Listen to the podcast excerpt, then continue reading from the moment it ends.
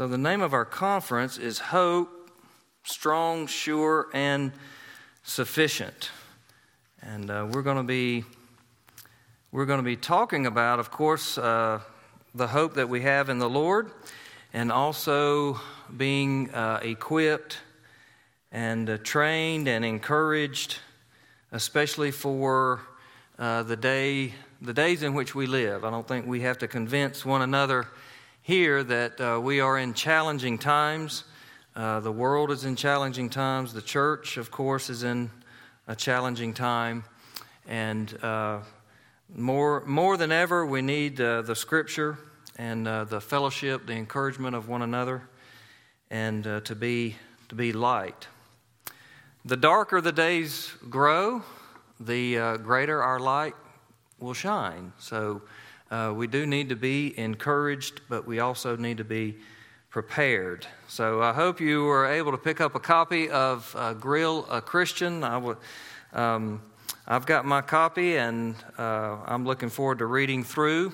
There's some great questions, common questions, uh, common objections, common hesitations to uh, Christianity and the faith. And so this just gives us uh, some extra tools in our tool belt to be able to share with others when we meet them and if they have questions as well. So make sure you get that uh, copy today. Also, uh, we will. Uh, after each session, we'll have a break so you can stretch, so you can go to the restroom. If you want to go over to the dining room in the Family Life Center, there's some drinks and snacks over there for you too. So we'll have uh, 10 or 15 minutes or so um, uh, break, and uh, you can in, enjoy fellowship for a little while, and then we'll get back started on uh, for each session. So, um, one more thing is uh, the book is Grill a Christian. In uh, the next, sec- next session, Dr. Johnson is going to speak for us, and then the next session at 5 o'clock, and I've I got to get my phone so I can keep up with the time.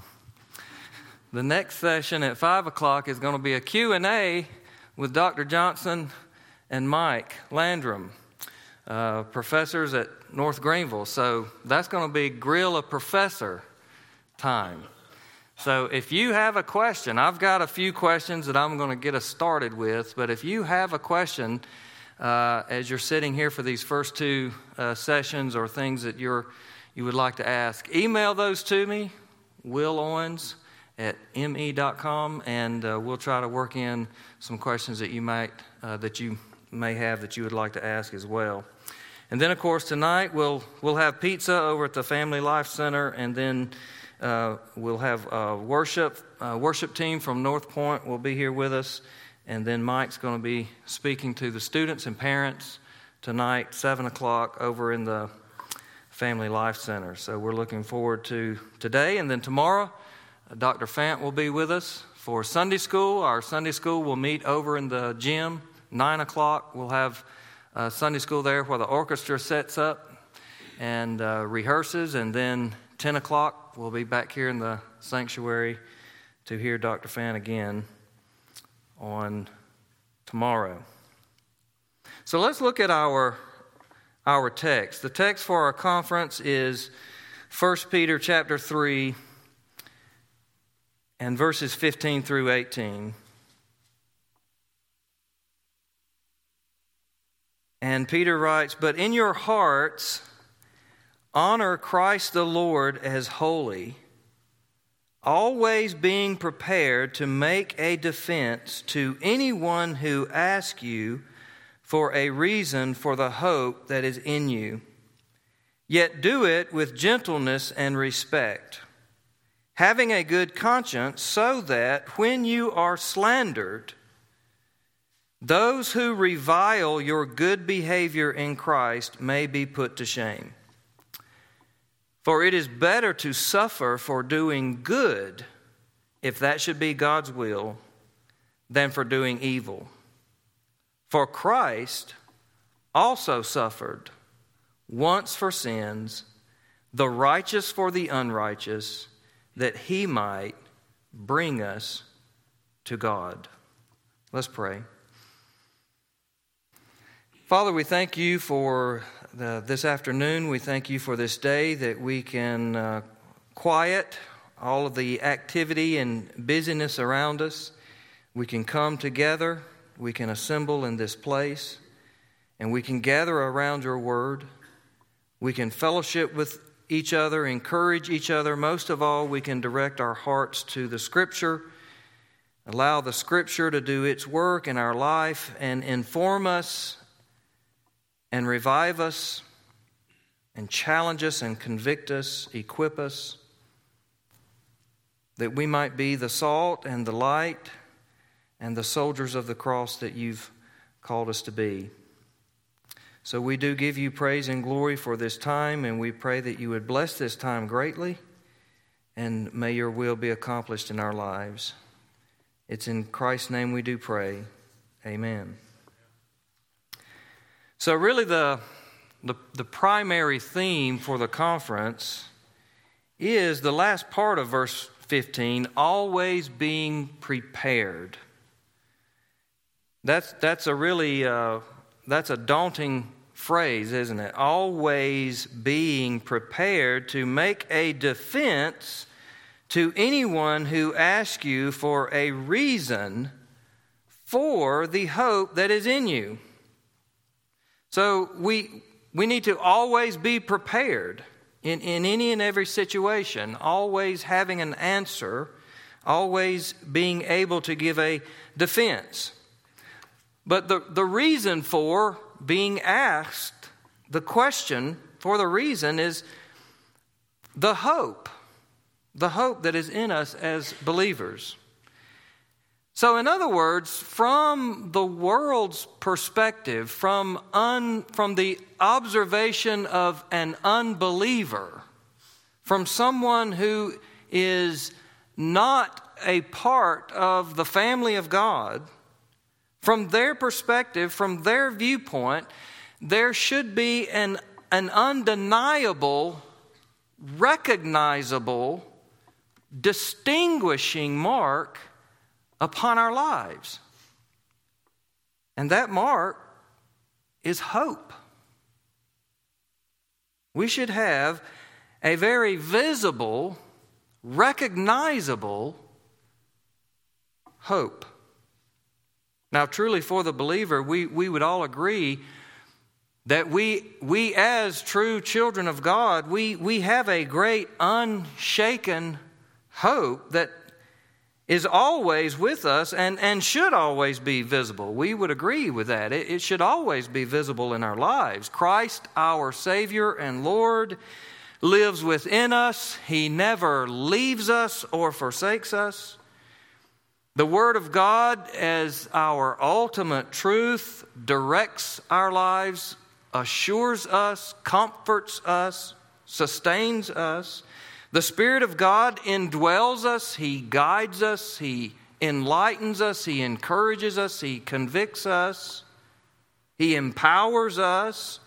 God our Father is always watching over us, always carrying us, always keeping us and sustaining us. The gospel is always filling us with power and always lifting our hearts beyond the temporary hardships of life. So we do, as believers, we know that that is a theological, doctrinal truth, an absolute reality, that we have this great, certain hope. So that however dark the day may be, however troublesome the trial that we face, however heartbreaking and difficult the situation, we have something as believers that the world does not have and it cannot give we have hope. And in our day, the world needs the hope of the gospel more than, more than ever. That's really what's behind having a conference like this. Our, our post Christian culture that we recognize more and more each and every day has not only rejected the gospel of Christ, the Bible as our authority, the God of Scripture, but in many cases has absolutely forgotten. That there are pockets and subcultures in our society that now have no remnant of Christianity about them whatsoever. They have no knowledge, they have no history, they have no recognition. Totally post Christian. And so that means that, that forgotten the gospel is to forget the only solution we have, the only answer, the only real answer that we have. And so, what are you left with? Well, people are doing what we see people are doing. People are wandering around, scurrying around, trying to find some kind of meaning. The scripture speaks of being blind and groping about in darkness. When we remove salvation in Christ, the only thing that we're left with is whatever the world can offer. Whatever the world can put in the place of that reconciliation with God and that peace with the Father. And so you're only left with things like pride, wealth, popularity, sinful pleasures, hobbies, outings, trips, stuff. That's, that's all you're left with. And, and all of these things, they, for, for a while, they, they may succeed to, to distract us and charm us and make us feel better, make us feel good. For a while, they will get our attention and, and help us not to think about our issues, our problems, our true needs. Because truly, we don't really need another possession. But if we get another possession, it's fun for a while. Truly, we don't need the other things that we pursue. But if we do those things, they'll distract us for a while from what we truly need what our true issues are. These other things simply cannot suffice. They're not meant to answer, they're not meant to solve our issues. So eventually, anything that replaces God in our lives, anything that takes God's place, eventually it loses steam.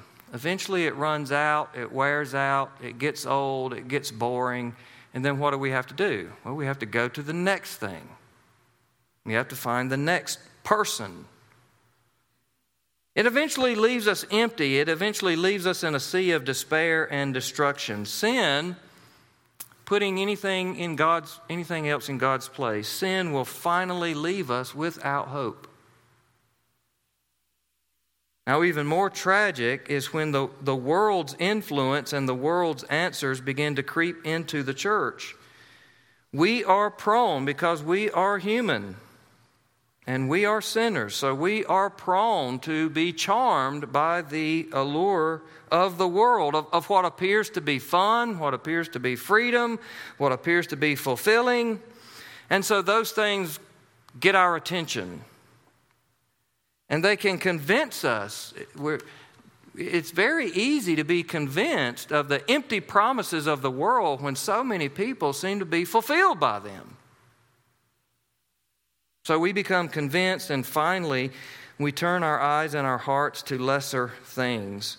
The world's quest, the world's vain quest to fill up that emptiness, becomes our quest. Scriptural truth begins to be traded for worldly ideology. We begin to think like the world. We begin to make the same conclusions, the same justifications, the same rationalizations, the same compromises. And everything else begins to take priority over gathering with the saints for worship and fellowship and encouragement and growth in Christ. One of the indicators, the, one of the uh, most visible indicators of the loss of the gospel in our day is the rise of anxiety and depression, both outside the church and inside the church. It's skyrocketing in our world. We've lost our center. We've lost our hope.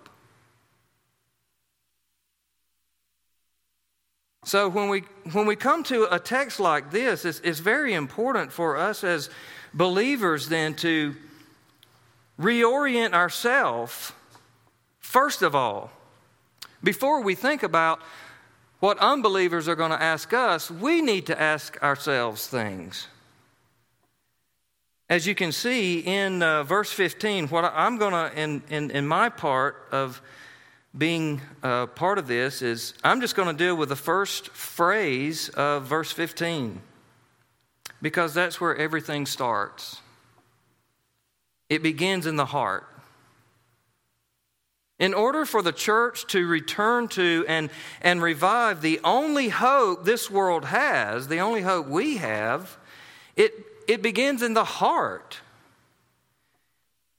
Now, if you're like me, when, when I think of being prepared to give an, a, a defense for uh, the hope that is in you, I'm thinking of apologetics. I, am thinking of, well, we, we've, we've got to do our research, you know, we've got to know our biblical history, we've, we've got to know science, we've got to know philosophy, we've, we've, we've got to be able to, to answer the objections to Scripture and the textual objections, and, and we've got to do all of these things to have, to have all of these answers. And it's all it's very important.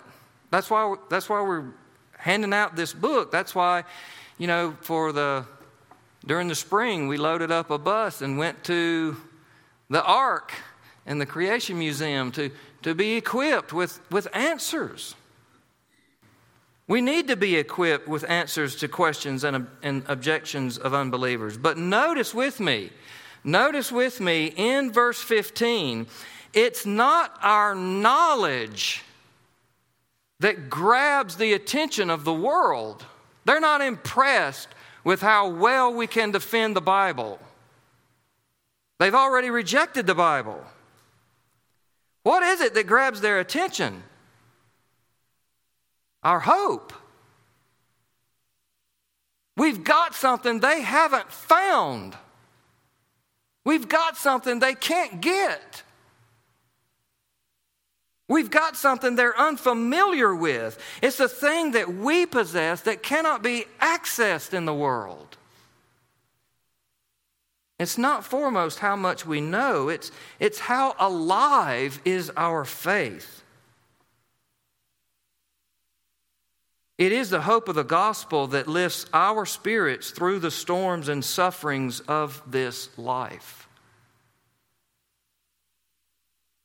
Without which we would absolutely crumble and fall apart. It's the hope of the gospel that lifts our eyes when we stand by the grave of a loved one who was in Christ. It's the hope of the gospel that lifts our eyes when it comes time for us to be in the grave. Paul says in 1 Thessalonians 4 as believers, when we stand by the grave of a fellow believer, yes, we grieve, but we do not do so as those who have no, here it is, hope. The hope is the gospel, the hope is Christ. And yes, it will renew our minds. And yes, we are to be filled with the knowledge of the truth and the knowledge of God, but that hope resides in our hearts. And that's why Peter says, but in your hearts. When we've lost our hope, we need a heart check. That's where salvation begins. It's the new, it's in the new birth. God gives us a new heart a heart that is free to do what it was created to do, and that is love God.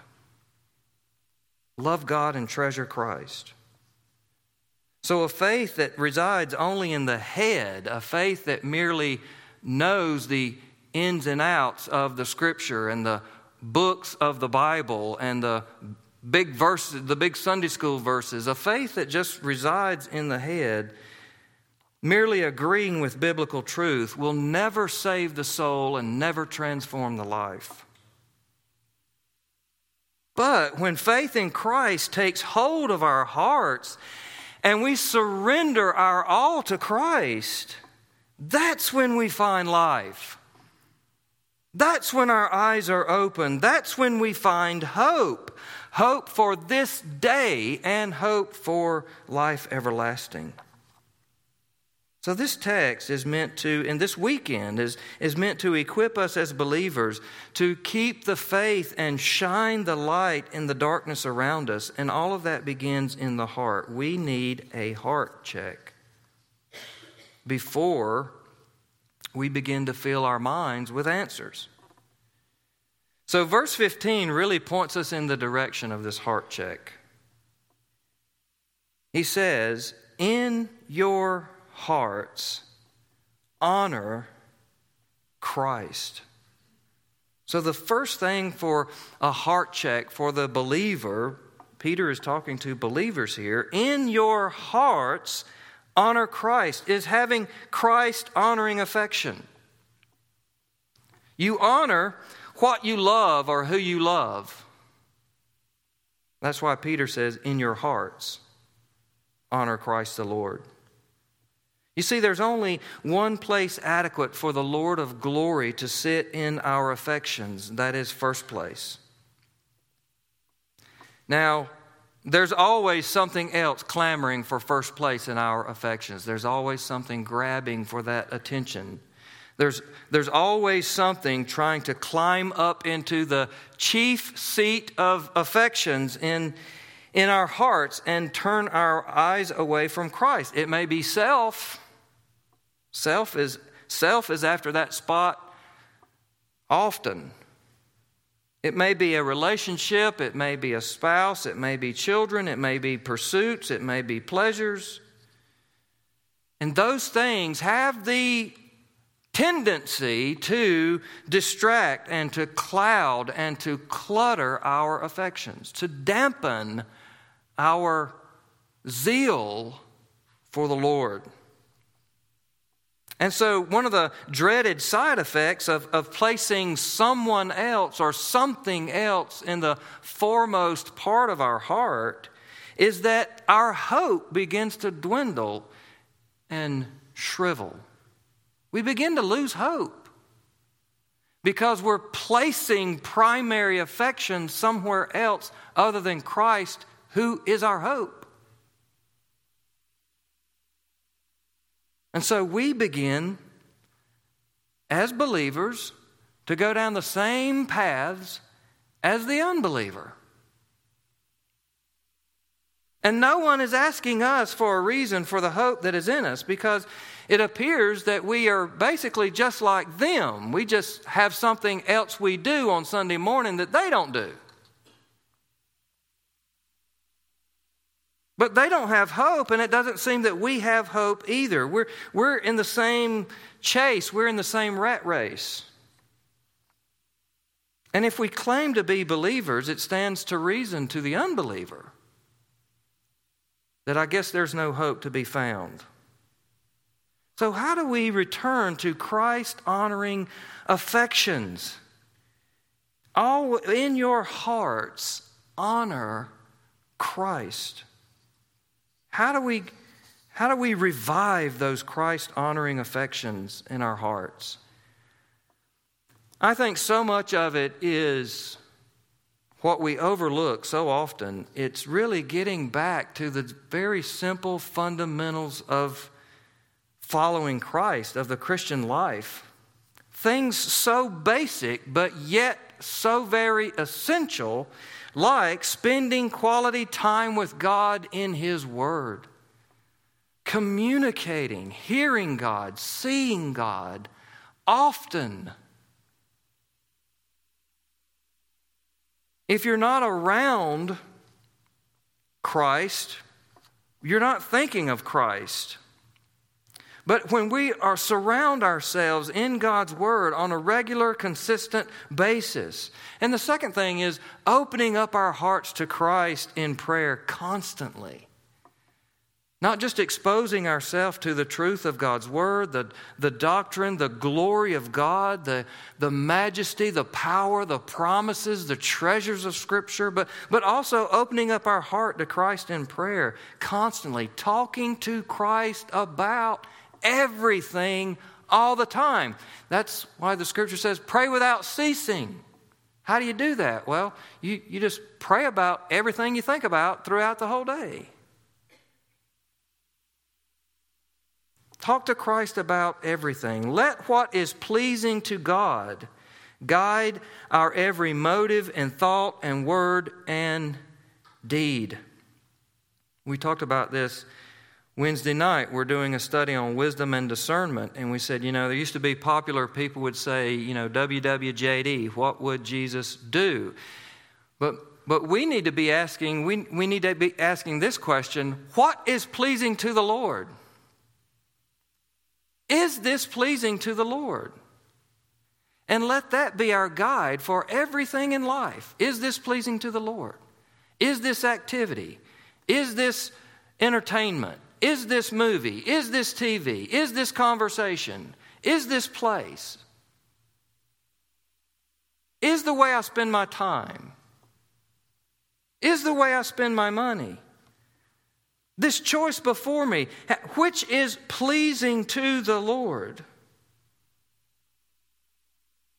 We need to get back to gathering with the saints. Gathering with the saints.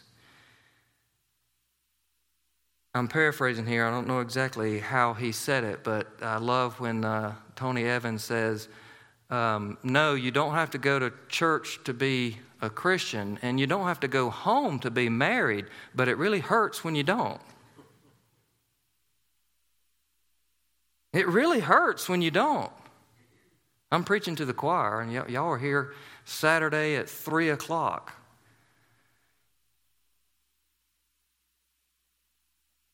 And finally, to honor Christ in our hearts, here, here's, here's one of the main things for us meditate deeply on the gospel. We all get to those places in our life. Life becomes busy, things get hectic, things distract our attention, grab our affections, and we, you know, you wake up one day and, and you realize, man, I am not where I want to be with the Lord. I, I'm not, my heart is not in flaming, you know, passion and love for the Lord. I, and, and I want that primarily is to meditate deeply on the gospel.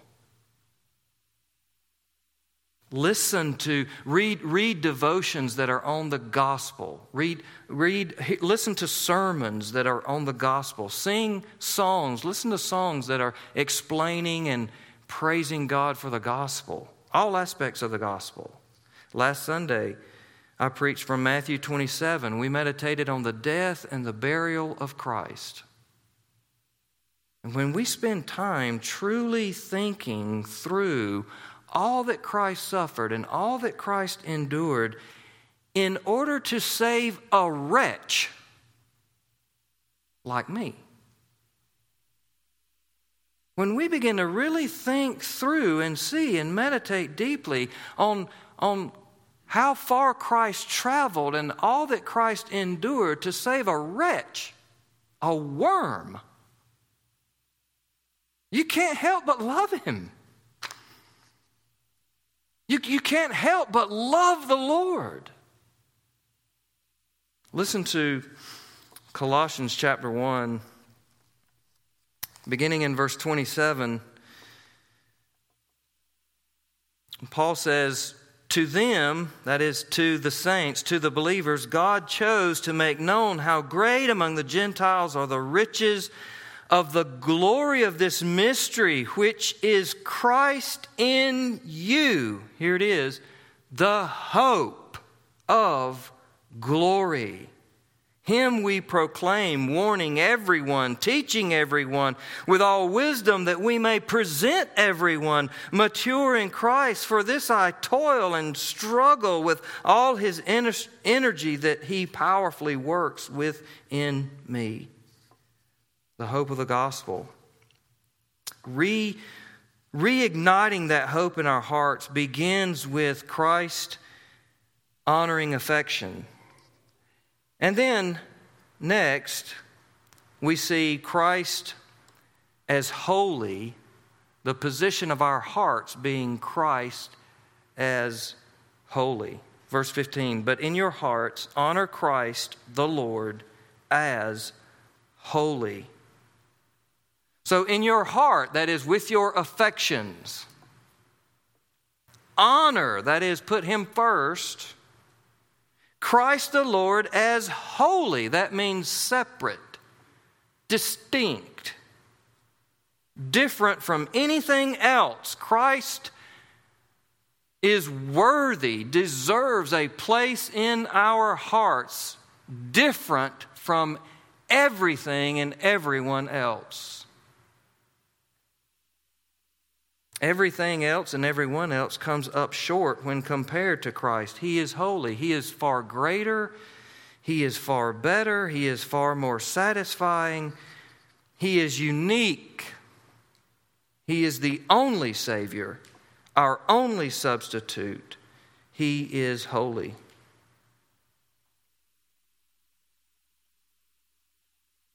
Christ, in many, many times, becomes simply a ticket to heaven.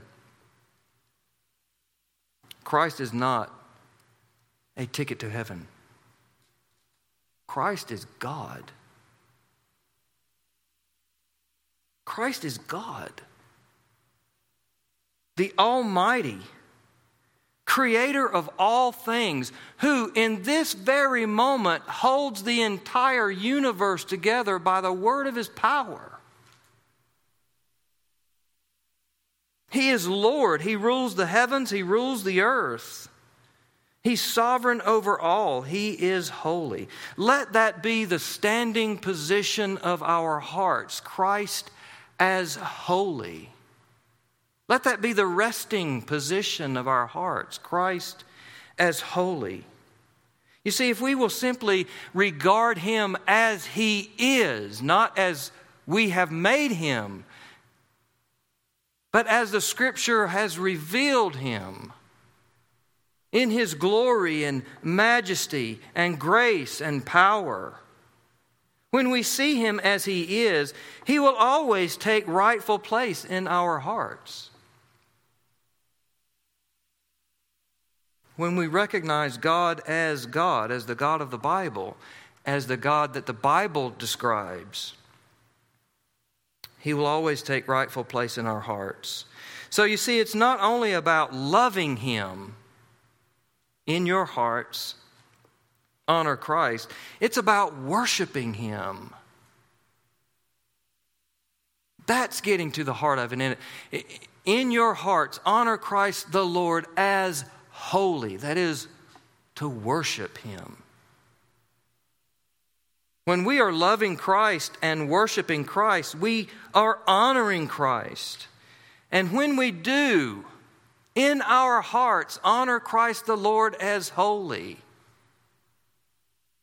when Christ is chief in our affections and has the worship of our lives and of our hearts, there arises in our hearts an indomitable hope because our attention and our love and our praise and our worship is directed to Christ, who is our only hope. And that hope doesn't fade. This, the context of 1 Peter is tremendous persecution. It's another reason for a weekend like this because as the culture grows darker, persecution is sure to increase.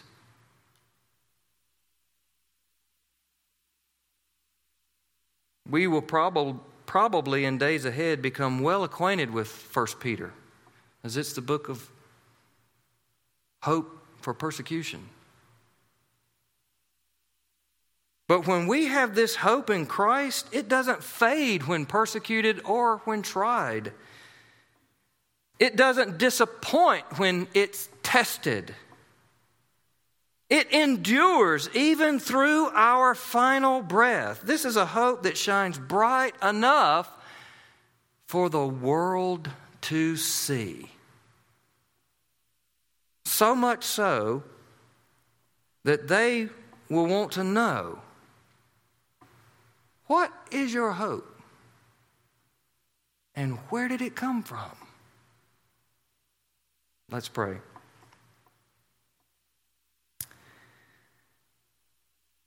Father, would you do that wonderful work in our hearts? Restore to us the joy of our salvation, the love of Christ in our hearts, the worship of Christ in our lives. For many reasons, but for one of which that we might, as the people of God, children of God, who have everlasting life in Christ and have been made right with God, may once again see that revival of hope within our hearts and hope within our fellowships and hope within our conversations and, and hope within our experiences of life. A hope that, that carries us and moves us and lifts us. A hope that is recognizable, undeniable, distinguishing. A hope in the gospel and in Christ that is so great that it, that it causes a curiosity among those apart from Christ without hope. And then establish us, Lord, in the faith that we might be ready to give those reasons, give, make those defenses. Urge those pleas to the gospel. Compel those to come to Christ. But it begins in the heart of your people. Revive us, Lord. And then may we be your instruments of grace to the community and world around us. We love you and praise you, Father, for this hope that is absolutely certain and sure. And it's in Christ's name we do pray. Amen. You have been listening to the sermon ministry of Will Owens, pastor of Grassy Pond Baptist Church, Gaffney, South Carolina. Be sure to visit willowens.com to hear more sermons, read blogs, and learn more about the missions branch P67 Missions. Again, thank you for listening to Will Owens.